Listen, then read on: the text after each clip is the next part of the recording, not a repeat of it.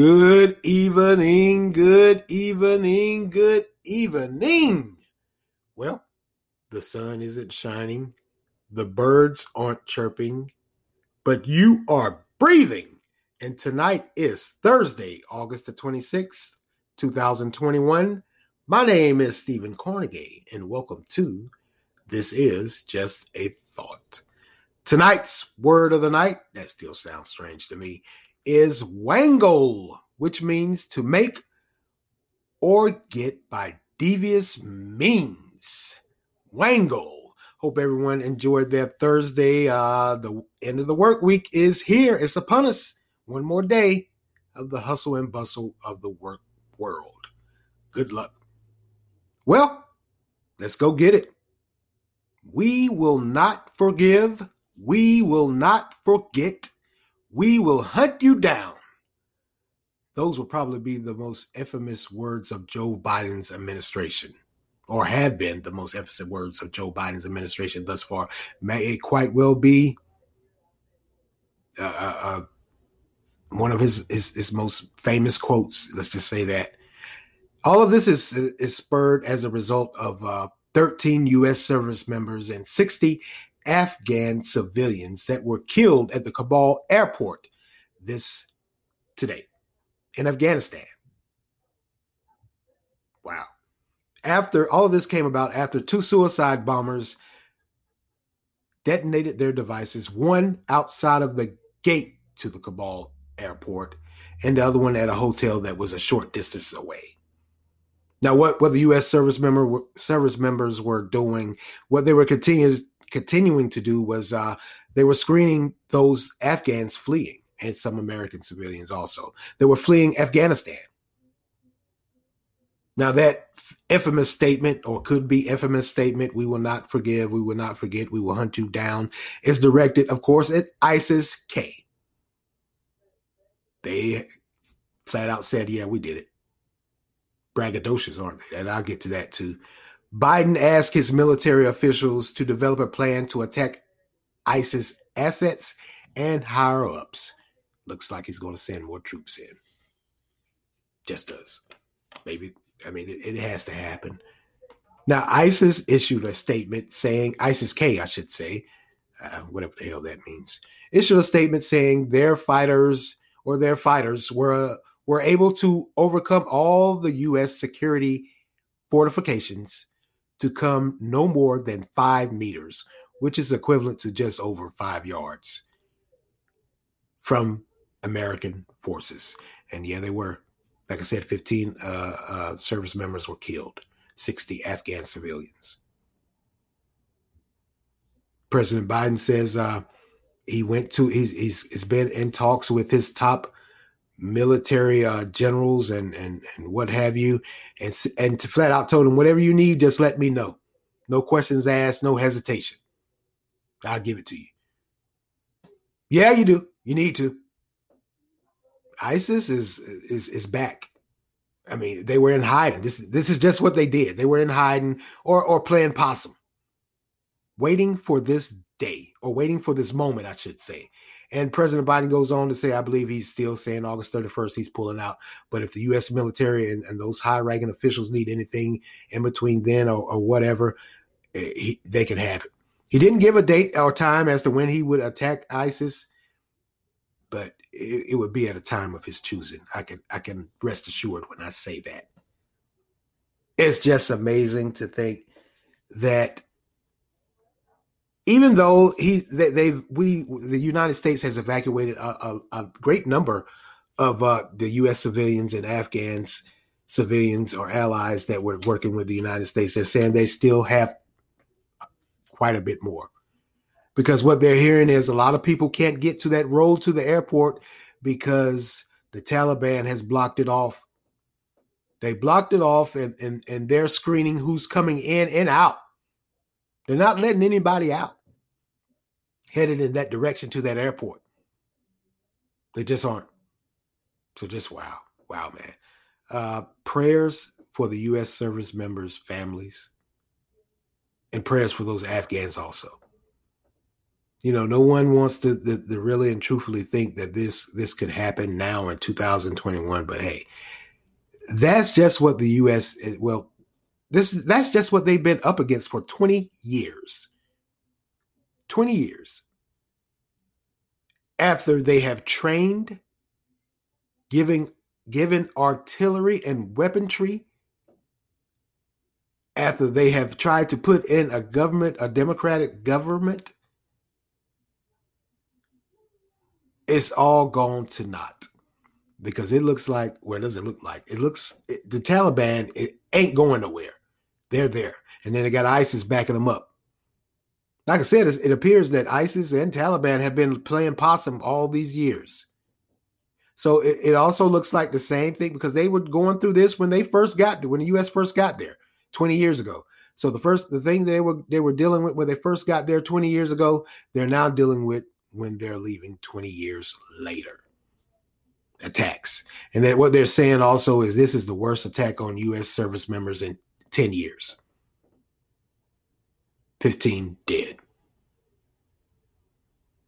And and this is like I said, the ISIS statement saying their fighter was able to overcome all security fortifications to come no more than five meters from the American forces. How did how did that happen? They were, like I said, laying in wait in disguise. How do you tell them apart? How do you tell them apart? Because once they detonated those bombs, they had uh, I don't know what you would call them, but they were they were in the crowd and they just started shooting also.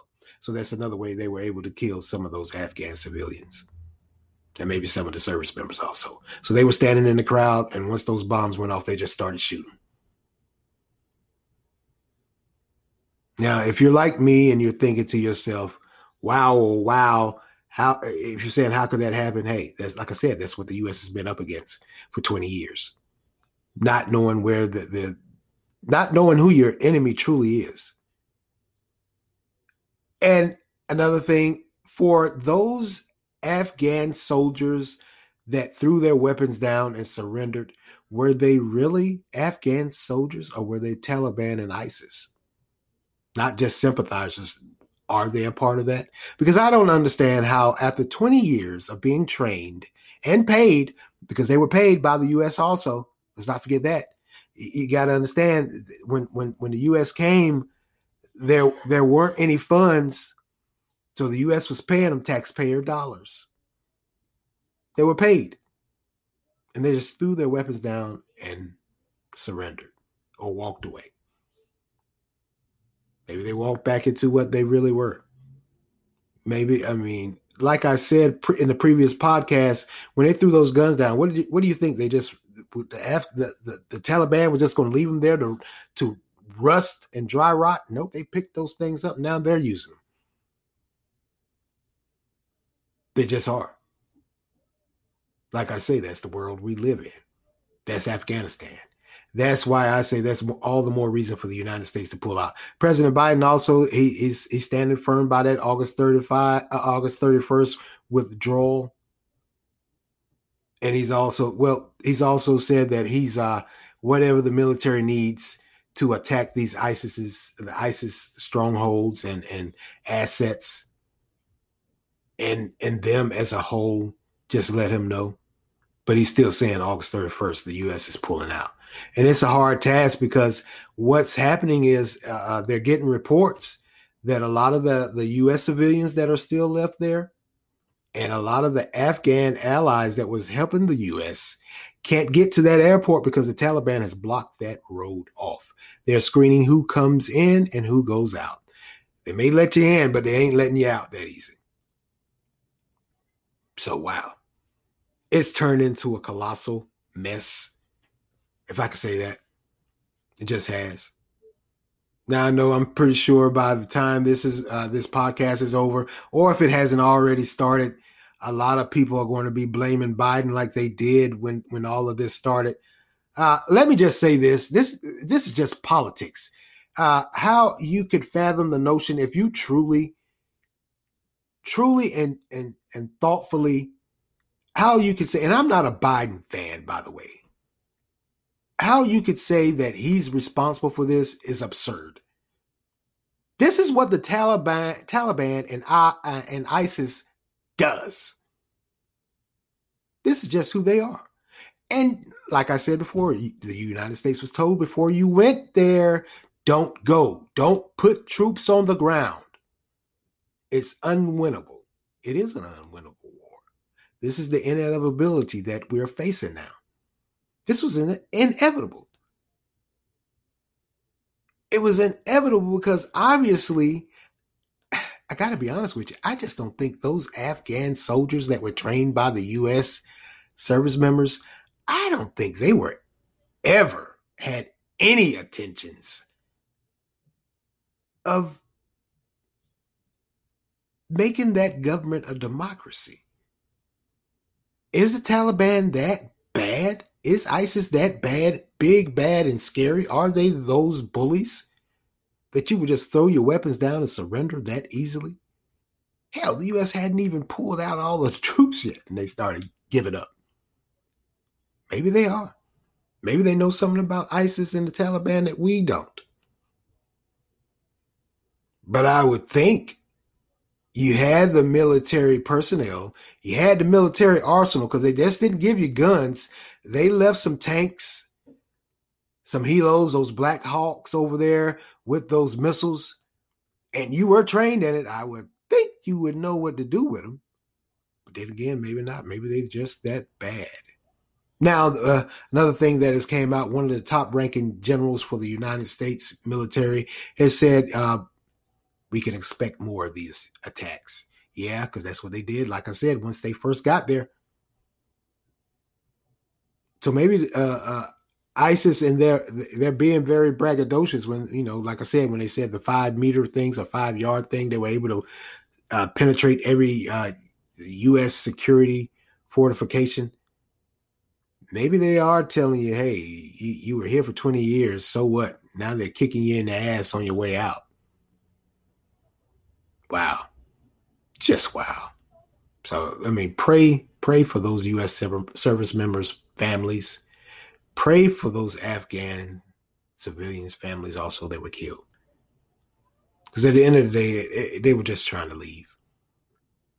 I mean, hey, they didn't want any part of the Taliban or ISIS. They were just caught they just caught out there. Just sad situation all the way across the board. And and also, I mean, like I said, if everybody's thinking about blaming Biden, I don't think Trump, I don't think Obama. This was an inevitable. This was going to happen. It doesn't matter who was president because like i said they were told once once before the very first at the start of this don't put troops on that on the ground in afghanistan it's unwinnable they're very res- resilient. And that they are. Because they pop right back up like a gopher digging in the yard on the golf course. Just wow. Wow. Well, this, uh, uh, and now this next story, I don't know if this is an indication of, of, of, of those we have in office here in North Carolina. By office, I mean the House of Representatives and, and, and the Senate. I don't know if this is an indication of, of the people that we have here, uh, of their forward thinking, of or of their not thinking, or maybe it's an indication of us as a society and how far and how long we have allowed our children to run amok, because House Bill 207 has passed. Now, if you're wondering, well, what's, uh, excuse me, it's not House Bill. If you're wondering what's Senate Bill 207, Senate Bill 207 was approved Tuesday. Now, that raises the age of North Carolina youngest defendants from six to eight years of age. Now, if you remember or you heard, I did a podcast also uh, a few months ago, and many of you may have heard about the six year old that was hauled into court for picking tulips North Carolina at that time was the uh, only state, or well, might, well, it was the only state that that had that that had the youngest age of six that you could haul someone into court or, or haul a child into court or juvenile.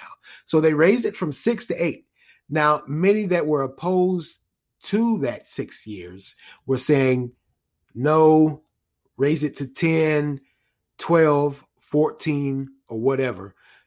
Yeah, six was eh, six is six years of age. That's too young to have kids in the judicial system, and I don't think eight years of age is any any better. But apparently, uh, and the bill is headed to Governor Cooper's desk. Still haven't heard anything as to whether or not he's going to uh, sign it or not. But um, what has came out of this is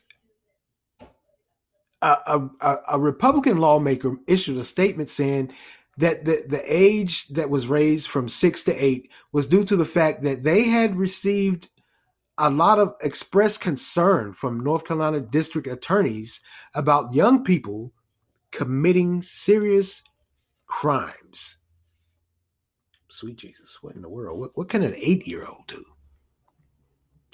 Apparently, lawmakers changed the language of this bill to say kids as young as eight could force accusations that are equivalent to felonies. Eight year old facing felony charges.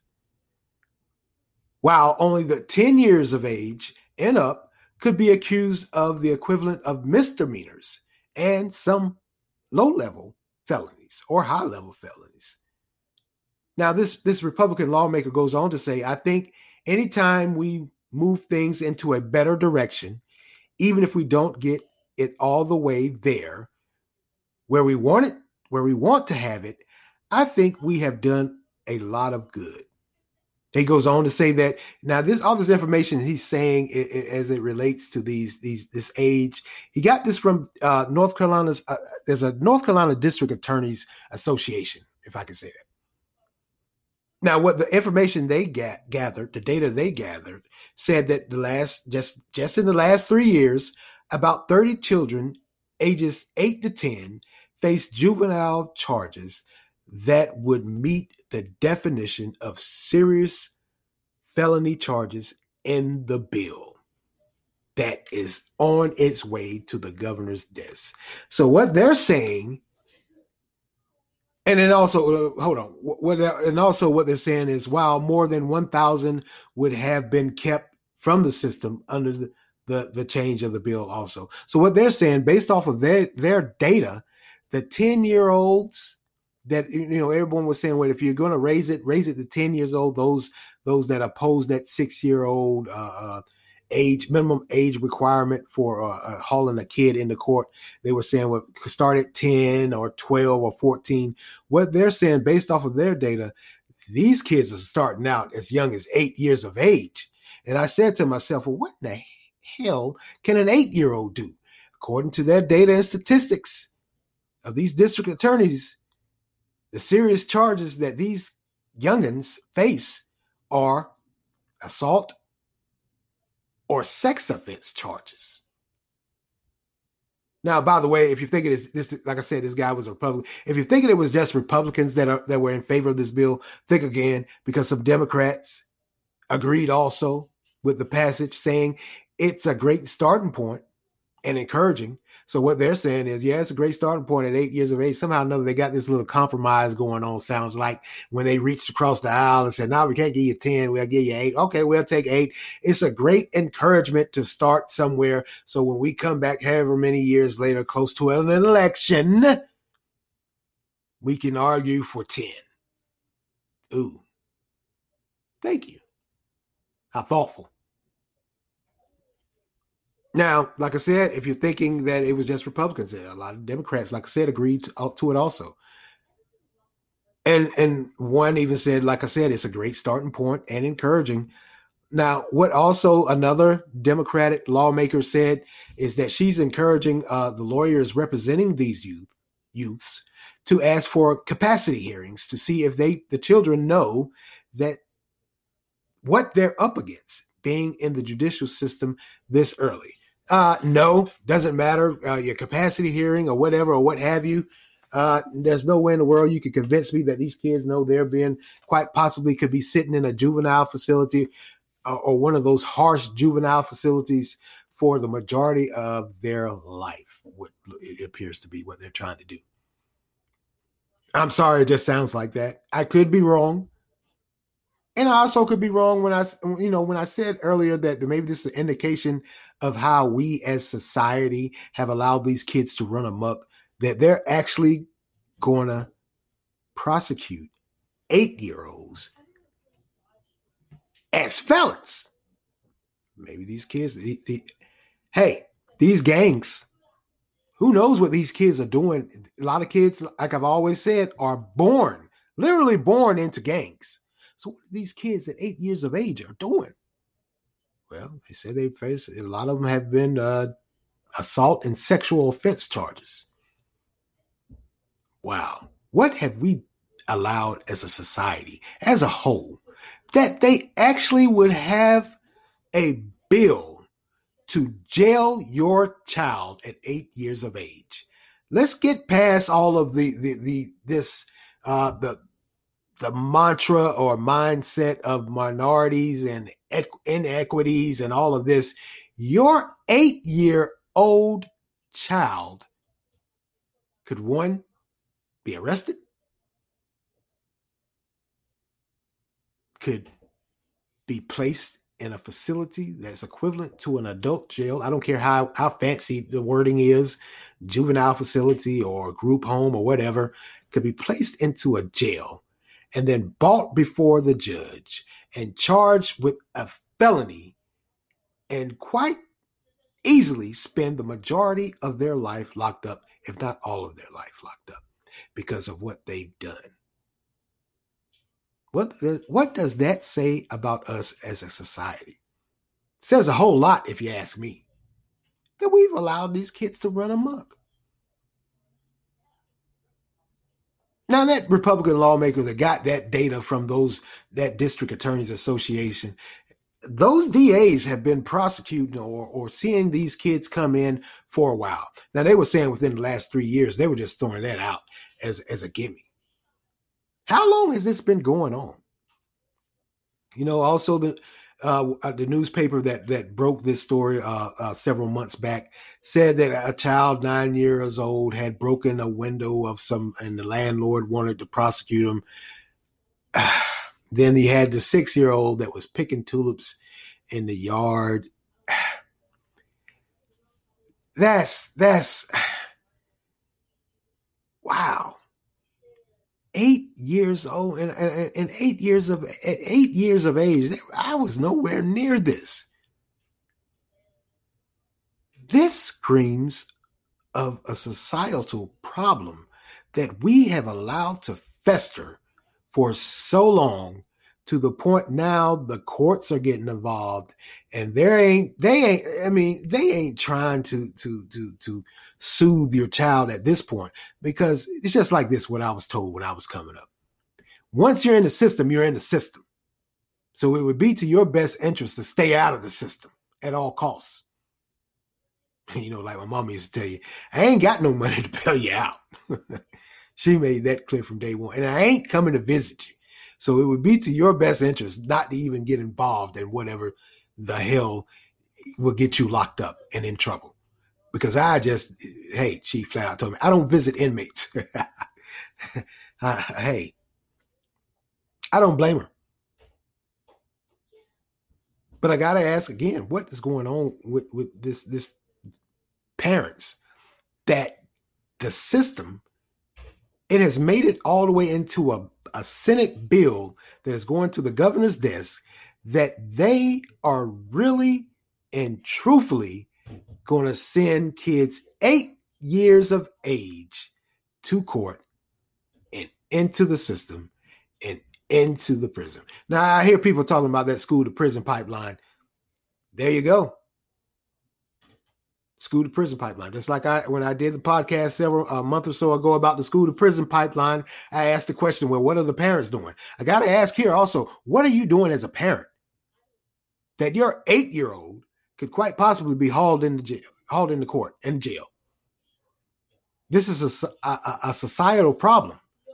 This doesn't have anything to do with a system or, or, or system of racism. This is about you as a parent. Yeah, Racism's out there. I'm not going to deny that. But you as a parent, what are you doing that your eight year old can be placed in the system. School to prison pipeline. It's like we as a society are feeding it, feeding them in there. We don't have to rely on this systemic racism. We're feeding them in there. What is going on in your life as an adult that you, an adult and a parent, that you just stand by and, and watch your eight year old or 10 year old or 12 year old or 14 year old spiral out of control and you just stand there and, and really? No way. No way. No way. No way. No way. I can't put this totally at the at the doorsteps of of of uh of the lawmakers and and and the police and the DAs. I just can't do that and I'm not going to do that. This is a societal per, parental problem that is huge. How in the world is this happening? That they have to put a law on the books that say at eight years old, we can snatch your child up and lock them up. Eight years old? Do you know if I had came to my mother's doorstep with a police officer or she had gotten a call at eight years of old, eight years of age, I'm sorry, that I had been arrested or detained, however you want to say it, do you know that woman probably would have came down there and snatched my whole soul out of my body? Why aren't parents doing this? Because you're relying on someone else to do it. Well, this is what happens when you sit around and you say, I can't do this, woes me. Yeah, I'm saying it. I'm saying it. This woes me, systemic racism, the society is against me because I'm black. This is what happened because this is what this bill is geared towards. Let's just be honest with each other. Let's just be honest. The game problem, kids uh, not going to school. You know, I, I, like I said, I work in retail, and man, I'm I'm sitting in the I'm I'm working in the store on several occasions, and I see these little kids. This was before COVID. I see these little kids that should be in school that are out just walking around. I'm thinking, where the hell is the parent? Living La Vida Loca, living their best life. There's no way in the world you can convince me that this has eh, this is you can't lay everything on the system. Time for you to take some personal accountability and responsibility. Yeah, there's a school to prison pipeline because we're feeding it as a society. We're feeding that school to prison pipeline. Let's just be honest. Nobody's running around, walking around, just snatching your kid up just because. Because you're not doing what you're supposed to do as a parent. Eight years old, six years old, eight years old. 10, 12, 14, standing in front of a judge? Where are you as a parent? Like I said, I, I know full well if that had happened, if I had did done something like that, I know full well chances are I probably wouldn't be here talking to you today. I just wouldn't. Like I said, she would have came down there and snatched my soul right out of my body in front of the, everybody. Wouldn't care about no police. Wouldn't care about no social workers. Wouldn't need them. Hell, she'll probably whoop their asses too. I don't need you. I don't need you butting in, in in my business. I'll handle him. I'll handle him, and that she would. So I, I'm I'm just saying, how much of this can we blame on society and these lawmakers? It, it, it's it's quite disturbing that lawmakers would actually have to waste time and taxpayers' dollars to put this bill or try to put this bill into law. Still no word on if Governor Cooper's Governor Cooper is going to uh, sign it or not. Hate to say it, chances are he will. Like I said, a lot of Democrats said they don't see a problem with it either. It's a starting point. Sweet Jesus. Well, that's all for me tonight. And I want to thank you all for lending me your ears this evening.